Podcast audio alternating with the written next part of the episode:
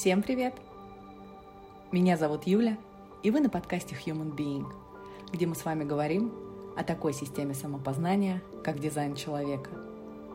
В прошлом выпуске я рассказала вам о мистическом опыте, который пережил проводник дизайна человека в этом мире Ра Уру Ху.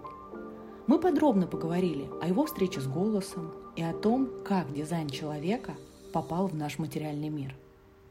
Сегодня начнем знакомство с основными терминами и понятиями, которые использует Human Design, а также поговорим о зарождении жизни по версии дизайна человека. Поговорим о кристаллах личности, кристаллах сознания, магнитном монополе, о черном и красном в нашем бодиграфе, а также о бандлах и состоянии Бардо. В общем, вас ждет много интересного. Ну что, поехали!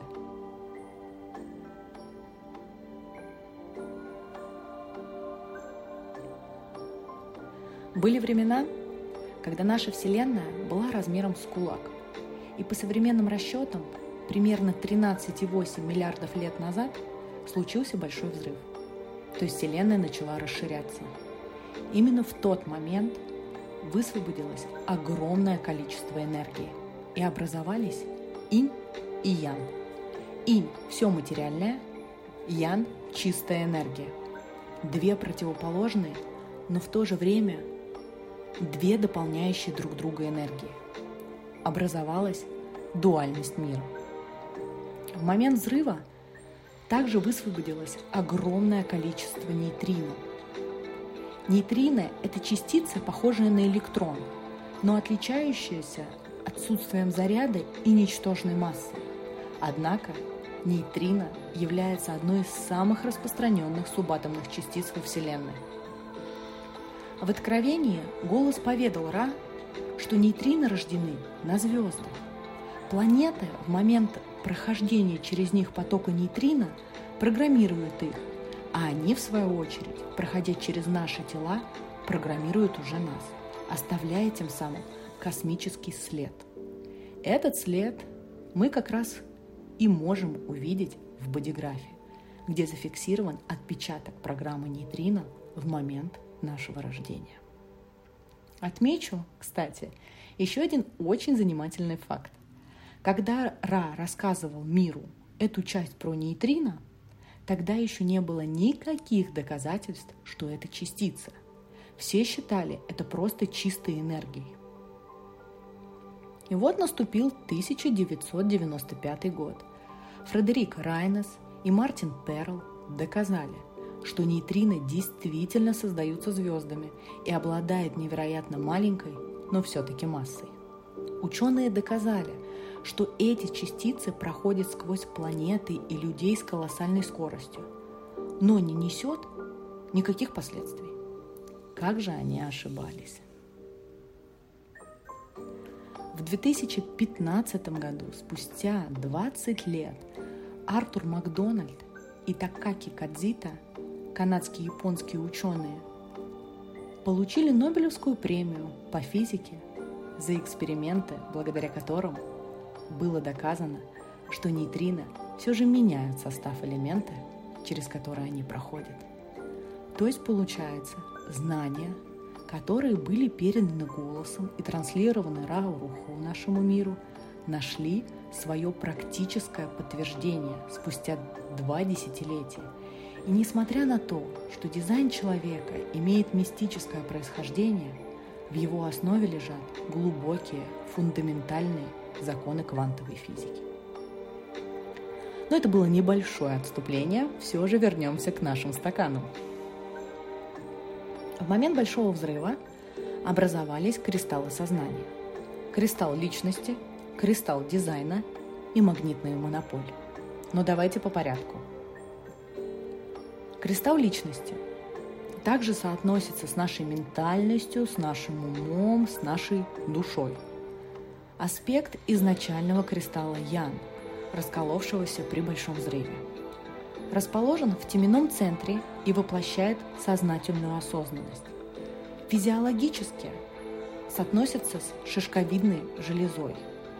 Это многофункциональный орган эндокринной системы, главной функцией которого является преобразование нервных сигналов у внешней освещенности, поступающих от сетчатки глаза, в гормональный ответ. Кристалл дизайна соотносится с нашим телом. Именно этот кристалл несет ответственность за наше тело. Это аспект изначального кристалла инь, расколовшегося при большом взрыве. Расположен в аджна-центре и с физиологической точки зрения соответствует неокортексу, новой части коры головного мозга, которая составляет основную его часть, а также соотносится с гипофизом, органом внутренней секреции, отвечающим за рост, обмен веществ, репродуктивную функцию. Магнитный монополь – центр нашей сущности, центр нашего «я», задает траекторию жизни. И еще один важный термин – бандл. Бандл – это определенная сфера, или, как говорил Ра, пучок, где собираются и обитают все кристаллы сознания. Именно они поддерживают планетарное поле осознанности. И как же все это взаимодействует между собой? Уж поверьте, самым тесным образом. Все начинается с процесса зачатия. Да-да, именно с него. Процесс зачатия начинается тогда, когда магнитный монополь мужчины призывает из бандла кристалл дизайна и магнитный монополь. До момента вхождения в новое тело эти два кристалла находятся в единстве. Кристалл дизайна входит в солнечное сплетение мужчины и проникает в шестые ворота. Ворота слияния, интимности и страсти. В момент оргазма кристалл дизайна, который уже находится в клетке спермы мужчины, направляемый магнитным монополем, вступает в композит с аурой партнерши через канал шесть пятьдесят девять, канал интимности и сексуальной близости. Получается, из солнечного сплетения кристалл переходит в сакральный центр женщины. Происходит момент зачатия и инициация инкарнационного цикла. Поток нейтрино мчится через тело женщины и начинает работу по построению тела ребенка. В это время кристалл дизайна и магнитный монополь, которого до этого были едины, начинают разъединяться для того, чтобы магнитный монополь чуть позже мог притянуть кристалл личности. Тело ребенка строится месяц за месяцем, и в тот момент, когда у ребенка завершается процесс формирования базовой структуры неокортекса, призывается кристалл личности. Этот момент – это ровно восемьдесят восемь градусов Солнца до момента рождения. Приблизительно за восемьдесят восемь - восемьдесят девять дней. Преждевременные роды никак не влияют на этот процесс. Рождение ребенка раньше положенного срока говорит лишь о том, что у ребенка формирование неокортекса произошло быстрее, чем обычно. Именно этот момент позволяет нам узнать, когда же ментальность, ум, наша душа заходит в тело будущего человека и формируется наша бессознательная часть, которая символизирует генетическое наследие. И тут возникает вопрос. Раз уже наша душа, наша ментальность заселилась в уютный дом малыша, который еще в животе, почему расчет бодиграфа мы все-таки делаем на момент рождения ребенка? Момент рождения ознаменовывается появлением человека. И этот новый житель Земли в момент рождения впервые напрямую сталкивается с потоком нейтрино. И в него впечатывается определенная информация, через эти маленькие частицы происходит импринт. Именно эта информация включает кодоны ДНК или по-другому ворота, то есть дает новому человеку его определенные таланты, качества и способности. Именно на этом этапе мы уже можем построить бодиграф нового человека и увидеть, кто он по типу, какие центры у него закрылись, а какие остались открытыми, какие каналы активировались и какие ворота определились. В этот же момент мы можем увидеть его бессознательную часть, и она в бодиграфе обозначается красным цветом. Обычно это колонка с левой стороны от бодиграфа. Или же красные каналы, которые отражены в бодиграфе. А также мы можем увидеть сознательную часть, которая обозначается черным. Это правая колонка рядом с бодиграфом и черные линии в самом бодиграфе. Вот так выглядит весь процесс появления человека в нашем материальном мире согласно дизайну человека. Давайте я приведу более наглядный пример после всех этих непонятных терминов и их передвижений. Смотрите, кристалл дизайна формирует наше тело. Давайте назовем его любым транспортным средством, например, самолетом. Как только мы появляемся на свет, мы садимся в этот самолет и начинаем лететь. Пилот этого самолета – это магнитный монополь, который знает, куда мы летим, знает направление, знает координаты. Он ведет нас по жизненному пути. Наша ментальность, или еще можно сказать ум, душа или кристалл личности – это пассажир бизнес-класса нашего самолета, который просто сидит и смотрит, как это транспортное средство летит по своему пути. Получается, что оды, которые все это время пелись нашему уму, нашей ментальности, как рулевому, координатору, главному компасу, все были м- немного напрасны. Он всего лишь пассажир, он всего лишь свидетель, он всего лишь наблюдатель. Именно поэтому дизайн человека призывает услышать свое тело, услышать своего водителя и свое транспортное средство, так как именно они знают путь, а никак не наш ум. Поговорив о рождении, давайте рассмотрим и жизненный цикл нашего пребывания здесь, на планете Земля. До тринадцатого марта тысяча семьсот восемьдесят первого года для людей на Земле была очень важна планета Сатурн, так как жизненный цикл привязывался к полному циклу прохождения планеты. Он составляет двадцать восемь - тридцать лет. Поэтому наши предки выходили замуж рано, детей рожали тоже рано, и к тридцати годам уже становились достаточно пожилыми людьми, а некоторые и вовсе покидали эту землю. Все изменилось именно с этой даты, с тринадцатого марта тысяча семьсот восемьдесят первого года.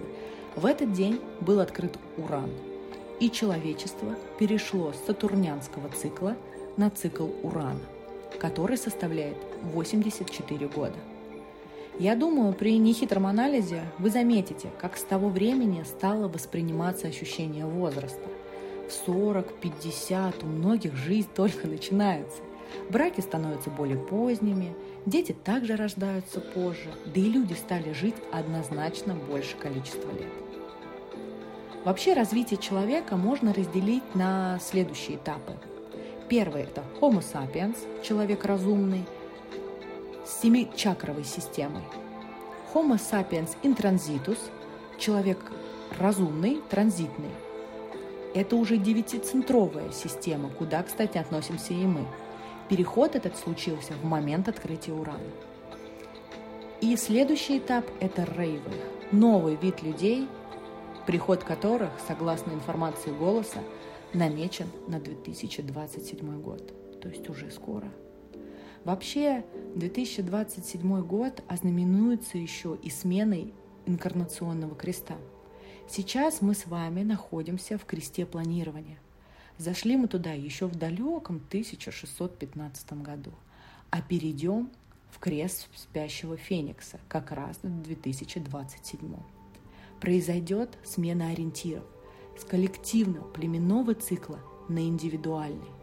То есть на сцену, под свет софитов, выходит именно индивидуальность. Но вообще о переходе а, в две тысячи двадцать седьмом году мы с вами поговорим отдельно, уже в отдельном выпуске. Вы представляете, в какое уникальное время мы с вами живем? Мы на пороге огромной трансформации. Да, конечно, это все случится не по щелчку пальца, этот процесс все-таки плавный, но мы будем его свидетелями. И это восхитительно. Ну и завершим мы с вами этот выпуск конечной точкой любого пути, уходом из материального мира. Как и все остальное в этой жизни, цикл смерти мы проживаем с помощью Луны. Именно движение Луны по колесу представляет собой ключ к пониманию соглашения с жизнью и готовностью к смерти. Каждый раз, когда Луна проходит десятые ворота во второй линии, а это происходит раз в двадцать восемь - двадцать девять дней, для кого-то это продолжение жизни, а для кого-то это сигнал начала конца. Как работает этот механизм? С того времени, как Луна пройдет определенные пять ворот, последовательно запуская соответствующий сценарий смерти в теле, с этого момента в течение следующих двадцати восьми или двадцати девяти дней и до того момента, как Луна снова войдет в десятые ворота, смерть будет иметь место.